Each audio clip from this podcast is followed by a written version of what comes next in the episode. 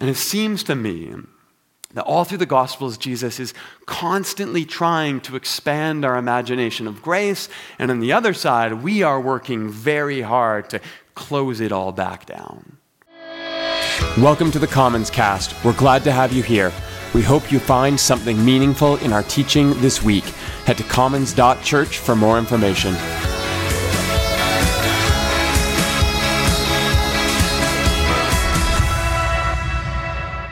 We are also in the season of Lent right now, and that is why I am wearing this purple stole today.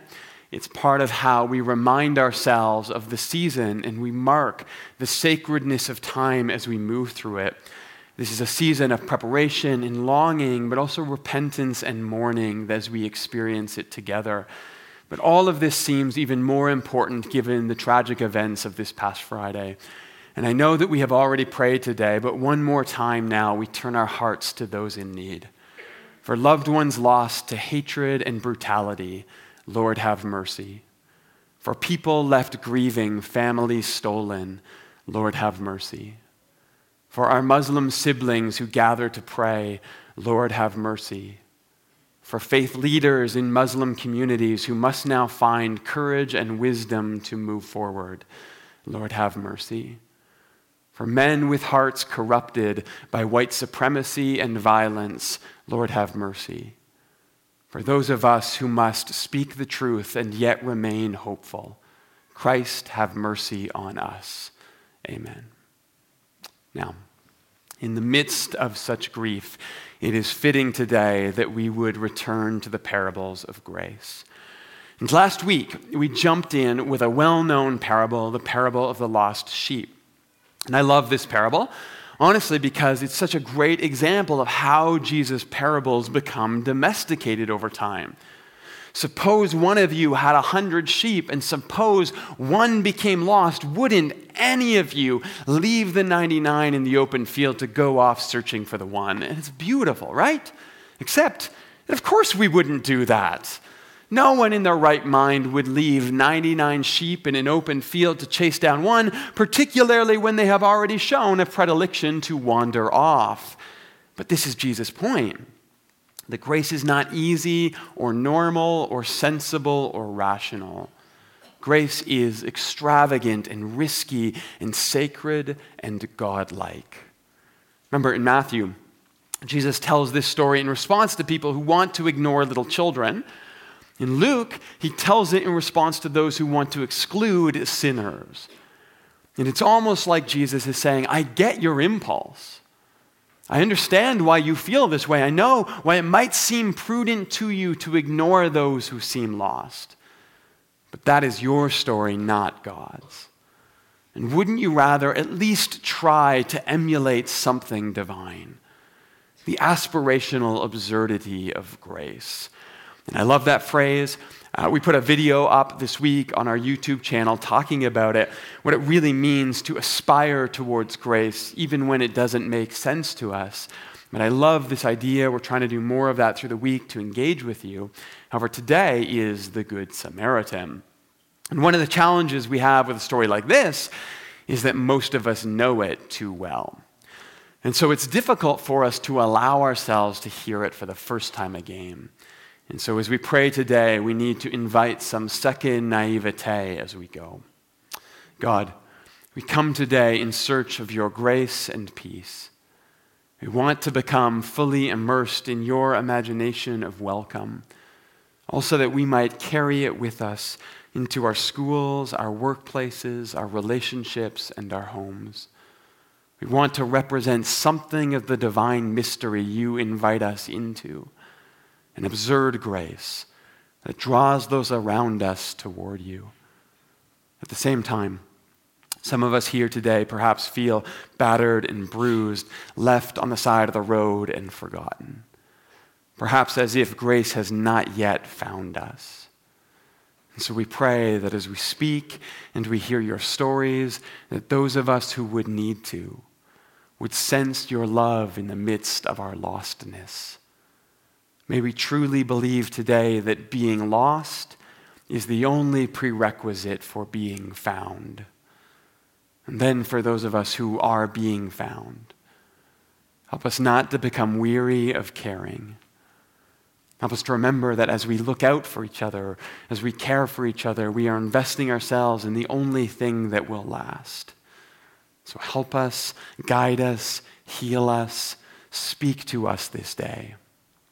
In the strong name of the risen Christ, we pray. Amen. Okay, the Good Samaritan. Today we have lawyers being lawyers, stories becoming parables, possible readings, and finding ourselves in the other. But why don't we start by reading the story because it's a good one.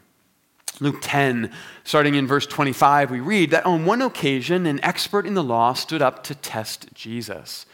Teacher, he asked, what must I do to inherit eternal life? Now, the NIV here translates this expert in the law. Literally, though, in Greek, the word is just lawyer. So it doesn't necessarily mean he's an expert in religious law. The text just calls him a nomikos, or a lawyer. And he asks his question, and Jesus responds What is written? How do you read it? And I love this because sometimes I think we get our heads in this idea that the Bible is clear and there's only one way to read it. Jesus seems to assume the opposite. I mean, Jesus takes for granted that different people are going to read things differently. And even though Jesus has his interpretation that ultimately he wants to communicate, I love that he invites this guy not just to quote a verse, but to give his interpretation of what it means.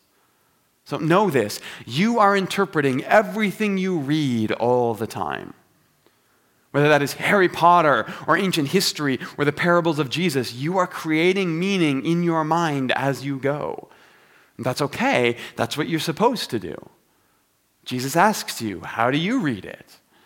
But if you don't know that, and somehow you fall into the trap of thinking that you alone can read without your bias and experience and place in the world, filtering those words and turning them into ideas, well, that does become a problem. Look, if Jesus isn't scared to invite your interpretation, then maybe you shouldn't be afraid to name it as such. And so here Jesus says, How do you read it? And the man, perhaps having heard Jesus speak before, gives a fantastic answer. He quotes Jesus to Jesus.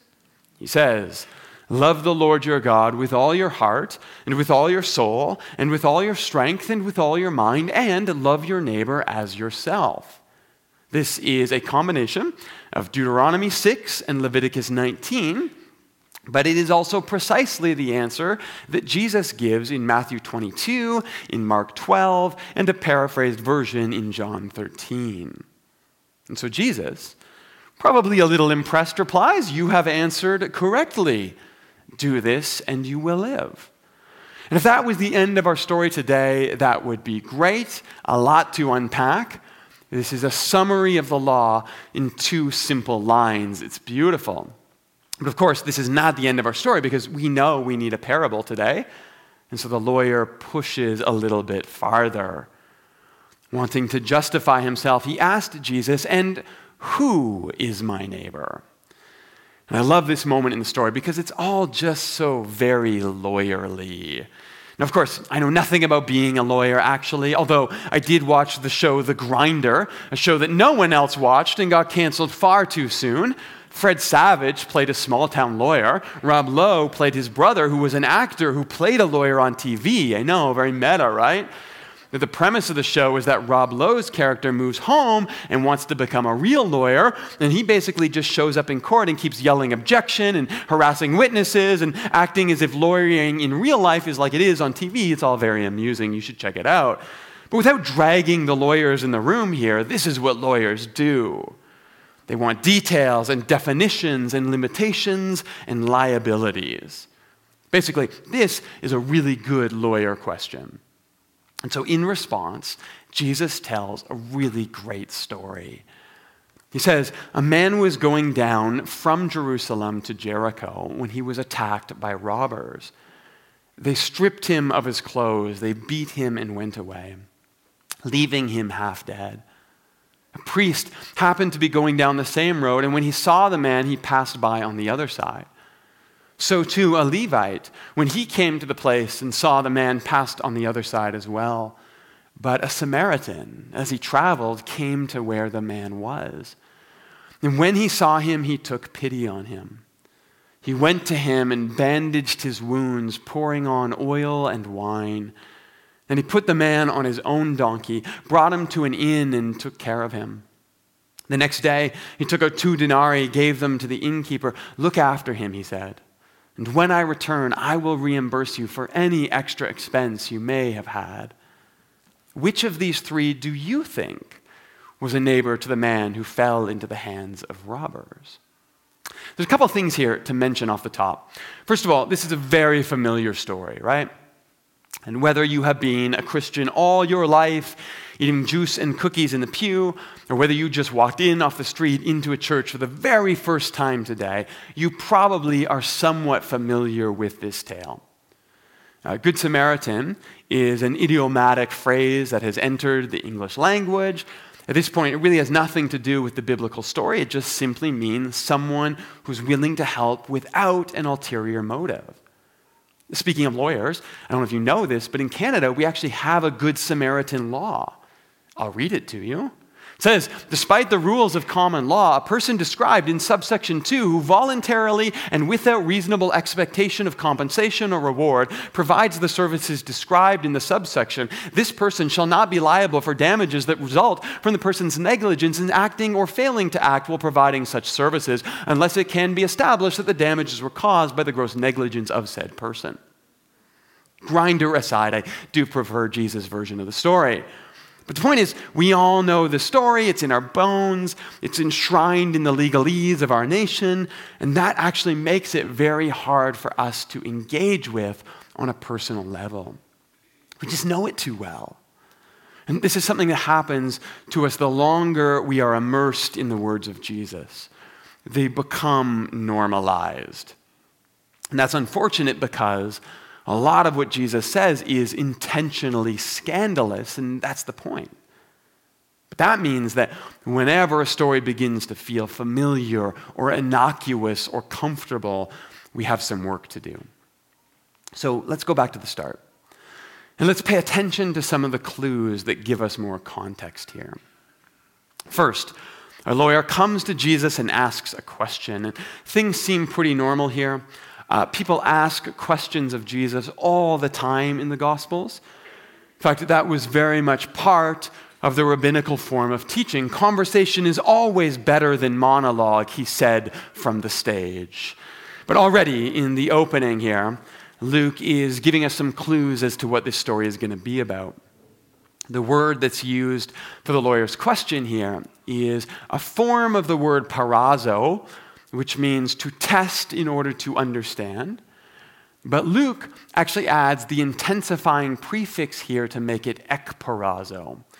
And generally in Greek, ekpeirazo means something more like to entice or trap.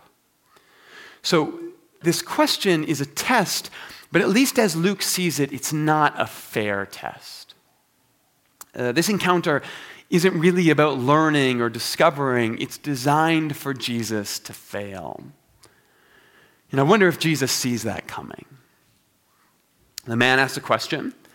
Jesus responds with his own question How do I inherit eternal life? How do you think you inherit eternal life? And look, I hated this kind of thing as a kid, but I find myself doing it more and more now as a parent. Eaton, you need a timeout. Why do I need a timeout? Why do you think you need a timeout? But immediately here, this sort of underlying tension to the story is building. Everybody's being very polite, very respectful. Now, the lawyer even refers to Jesus by the honorific teacher. But you get the sense that everyone watching knows what's going on here. This is a battle of wits. So, the lawyer asks his question. Jesus responds with his. The lawyer says, Okay, we can play the game. And he quotes Jesus to Jesus. And I imagine Jesus smile and nod and acknowledge the man. And instead of taking the bait and trying to argue with this lawyer, he simply says, Well answered. And he tries to move on. But the lawyer interrupts. Just one more question, sir. And I've heard you say this many times before. It's beautiful. A great soundbite, really. We all love it. But if I may, who exactly is my neighbor? And I think for me, part of the reason I'm drawn to this encounter so much is that it all feels very familiar. Jesus says, Love your enemies. And the people say, Yeah, sure, but not like actual enemies, right? And Jesus says, Forgive always. And people say, Yeah, sure, but not like all the time, right? Jesus says, You belong to me if you love people. And we say, Yeah, sure, but people, I mean, that's so hard to define. I mean, who exactly is people? Am I right? And it seems to me that all through the Gospels, Jesus is constantly trying to expand our imagination of grace. And on the other side, we are working very hard to close it all back down. In a different circumstance, you could imagine this question asked in a very different way. Jesus, I love what you're saying. Help me here, though. Who is my neighbor? Who should I go and find? Who should I go out and love? Who should I pour my resources into and share my life with and love well? But that's not really the question here, is it? Because the question is formed, who is my neighbor? But the question that's asked is really, who is not? And sometimes I think we need to be more brutally honest with ourselves. Because very often we have well formed theologies that are designed to sound nice while at the same time indemnifying us from the most scandalous implications of God's grace. And so instead of argue, Jesus tells a story. And there are a couple things in this story that are really intriguing for me. First of all, Jesus doesn't introduce this as a parable. Uh, normally, he will say something like, Suppose one of you has a hundred sheep, or the kingdom of God is like, but here he just says, A man went down to Jericho. And if we're getting technical here, what he actually says is, A certain man was going down to Jericho. And because of this, for centuries, people have wondered about whether this is a parable at all. Is this a story, or did this happen to someone? Did Jesus see this happen? Did this happen to Jesus? That we'll probably never know, not this side of eternity, but it is important to notice how personally Jesus seems to take this story. Last week, I called the parable of the last sheep not just a parable, but a fairy tale in the best possible sense. That story is designed to help us imagine a world that we wish existed a world where any one of us would be as absurdly gracious as God. This is a very different kind of story, right? I mean, this is not a fairy tale. This is a story firmly rooted in a world where people get mugged, and where people hurt each other, where people ignore each other, where people are shot while they pray. This is a story firmly rooted in a very real world. That's actually really important to the story. Because for grace to be aspirational, as it was last week, I think grace also has to be plausible in the real world with real people. And before you and I can ever dream about a world where any of us would be as good as the shepherd, first, sometimes we need to believe in a world where one of us might try. And so never discount those small moments of unnoted grace that you extend to someone near you. They may not be as profound as the Good Samaritan. Someone might not write it down, but someone is watching, and someone needs to see it before someone can dream about a universe of God's love that surrounds them always. But there are a couple details here that shape my reading of the story and actually take it in a couple different directions for me. First, Jesus says that the man went down to Jericho from Jerusalem. And that is about a 30 kilometer walk in the ancient world with a drop in elevation of about 3,000 feet, depending on where you ended up in Jericho. So it's a long trip, but it's a very doable trip, and likely it was actually a fairly common trip. The difficulty is that it would take you a fair distance from either city. And away from the city, out in the country, that was a vulnerable space in the ancient world. And out there, this man gets mugged. Now, he's traveling alone, he's beaten, his clothes are stolen, he's left for dead, but in a brilliant stroke of luck, a priest and a Levite happen to walk by. Unfortunately for him, they both cross to the other side and they walk past without helping. A priest and a Levite walk into a bar, and everyone said, What's the difference? Well, Levites were the tribe that the priests came from. Priests were the direct descendants of Aaron. And so all priests are Levites, not all Levites are priests. However, both priests and Levites would have been very highly esteemed and well regarded from their birth. And yet neither of them step in to help. And there may be some reasons for that. Uh, in the story, we're told that the first man is traveling from Jerusalem to Jericho, but we're not explicitly told which way the passerbys are headed. And that does complicate things a bit. Possibly in the case of the Levites, certainly in the case of the priest, if they were heading from Jericho the other way up to Jerusalem, this would have presented a conundrum. Uh, you see, Jesus says that the victim had been left for dead. But if the priest was heading to Jerusalem, it was likely to offer sacrifices on behalf of the people, and therefore touching a dead body would make him ritually unclean and therefore unable to enter the holy place. I mean, hey, if the guy is dead, he's dead. There's nothing he can do about that. Maybe he's just playing it safe. I know that still sounds bad, but I think it adds a wrinkle here. All of a sudden, these aren't villains, they're not heartless, they're just pragmatic. I mean, if you're a priest and your job is to offer sacrifices on behalf of the people, for the nation, isn't that important? If you can't do your job and sins aren't forgiven, that's going to be a problem. And so maybe in his mind, he's putting his duty to the community above his duty to the individual. Now, who knows if you can help this guy anyway? Better to focus on what he knows he can do. And if that's the case, well, then maybe Jesus' question here is about do I do the right thing or do I do the more right thing? Mm, that's a lot more realistic, isn't it? I don't know about you, but rarely do I actually struggle with love and hate. It's more like shades of gray. Hulk smash isn't really my problem. It's more like Hulk sulk angrily in the corner, right? Because the truth is, rarely do we face a choice between good and evil. It's more like good and less good, or evil and more evil, right? So maybe Jesus' point here is that loving your neighbor is about constantly evaluating how best to be present to those immediately in front of you. Loving your neighbor is about ensuring that rules never override people. And if that's all we get from the story, that's a win. But there is a complication. Because we're not explicitly told which direction the passerbys are heading, but we are told that they are going down the same road. And we might use that pretty loosely in English, but in Greek, there are the terms katabaino to go down and anabaino to go up.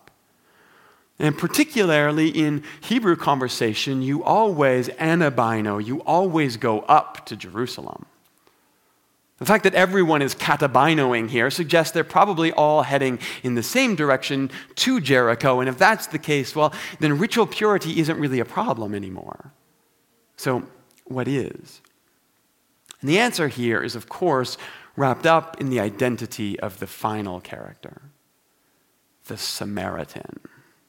Now, if you're not familiar with Samaritans, these were a people group that were essentially half Jewish.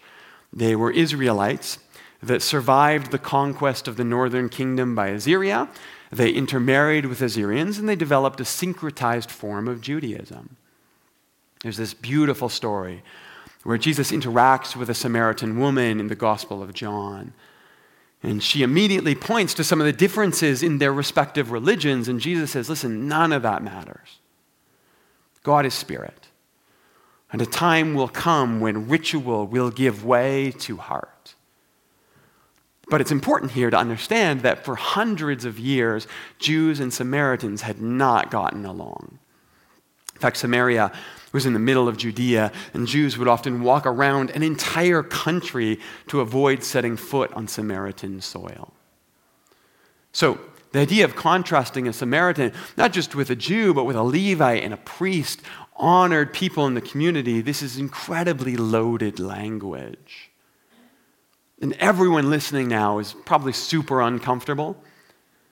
Mean, it was a little tense before, but everyone was still being polite. Now Jesus has taken the lid off any polite conversation. He tells about how the Samaritan helps the man. But then he takes him to an inn and he pays for his lodging. He compensates the owner for the costs and promises to return and settle up if anything goes over.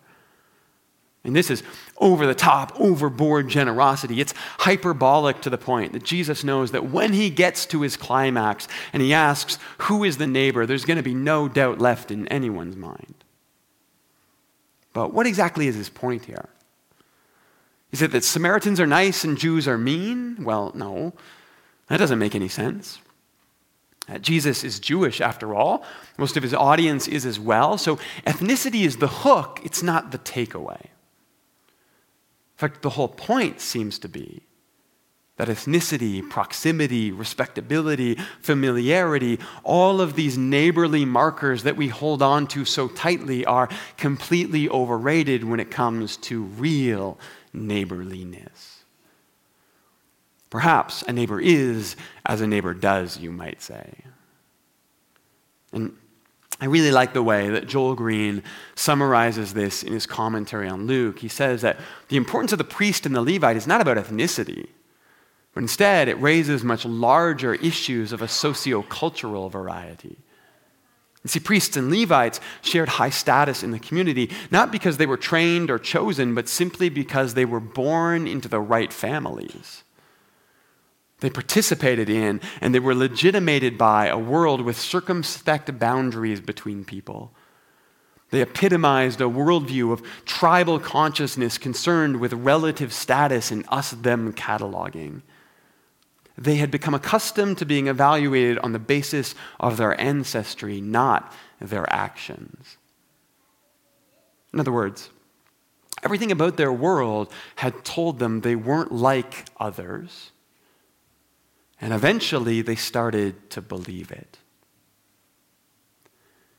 It's as simple as this they don't act like a neighbor because they don't think they're a neighbor, and therefore they aren't a neighbor.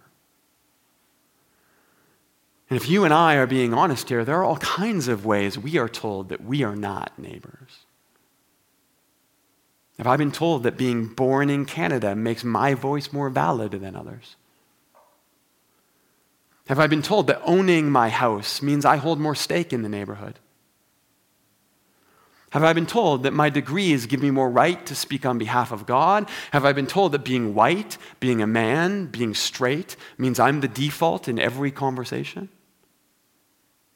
The answer is yes to all of that. And all of my life, I have been told those messages that have reinforced that who I am and who my neighbor is, but they're wrong. And so Jesus takes a Samaritan, a religious and social nobody who practices a deviant form of religion, a loser who just happens to be on the same road one day. And he says, Can you see yourself in this person? Because if not, then you'll never see yourself in the ditch. And until that happens, you'll never understand what it means to be a neighbor. See, the real question here is who we see ourselves in. And the first step is to see ourselves in the hero. The next step is to actually see ourselves in the villains, but the ultimate goal is that we come to see ourselves in the ditch. And that slowly our humanity would expand past the social silos that feed our religiously approved apathy, and one day all of that might give way to genuinely heretical love. See, this is a parable of grace, not for the grace that's extended to the man in the ditch but for the grace that invites all of us to transcend the categories we've been given so that we can come to recognize what we share with everyone who crosses our path. Grace is not a helping hand in a hotel stay.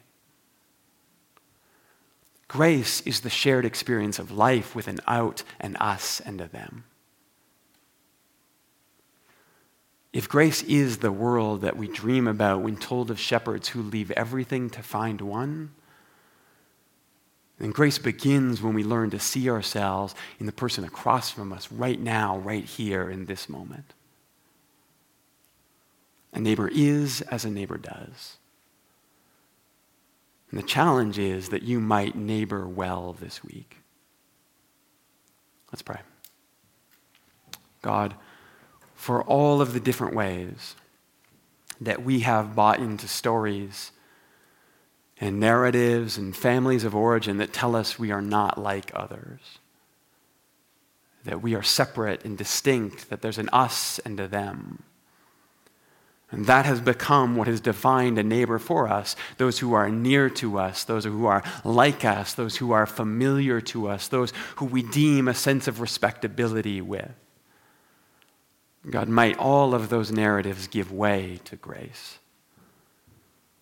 And might we first come to see ourselves in the hero we didn't expect, so that we can then see ourselves in the villains that we don't want to be like anymore and that ultimately we might recognize ourselves in the ditch, in need of grace, in need of help, in need of community, in need of those perspectives we didn't think we needed in order to round out our view of the world and help us see you and your grace and your story more clearly. God, would you invite us slowly at first, but faster and faster to move towards you? to open our eyes and to see that our silos are self constructed and that we share a common story with everyone we encounter. In the strong name of the risen Christ, we pray. Amen.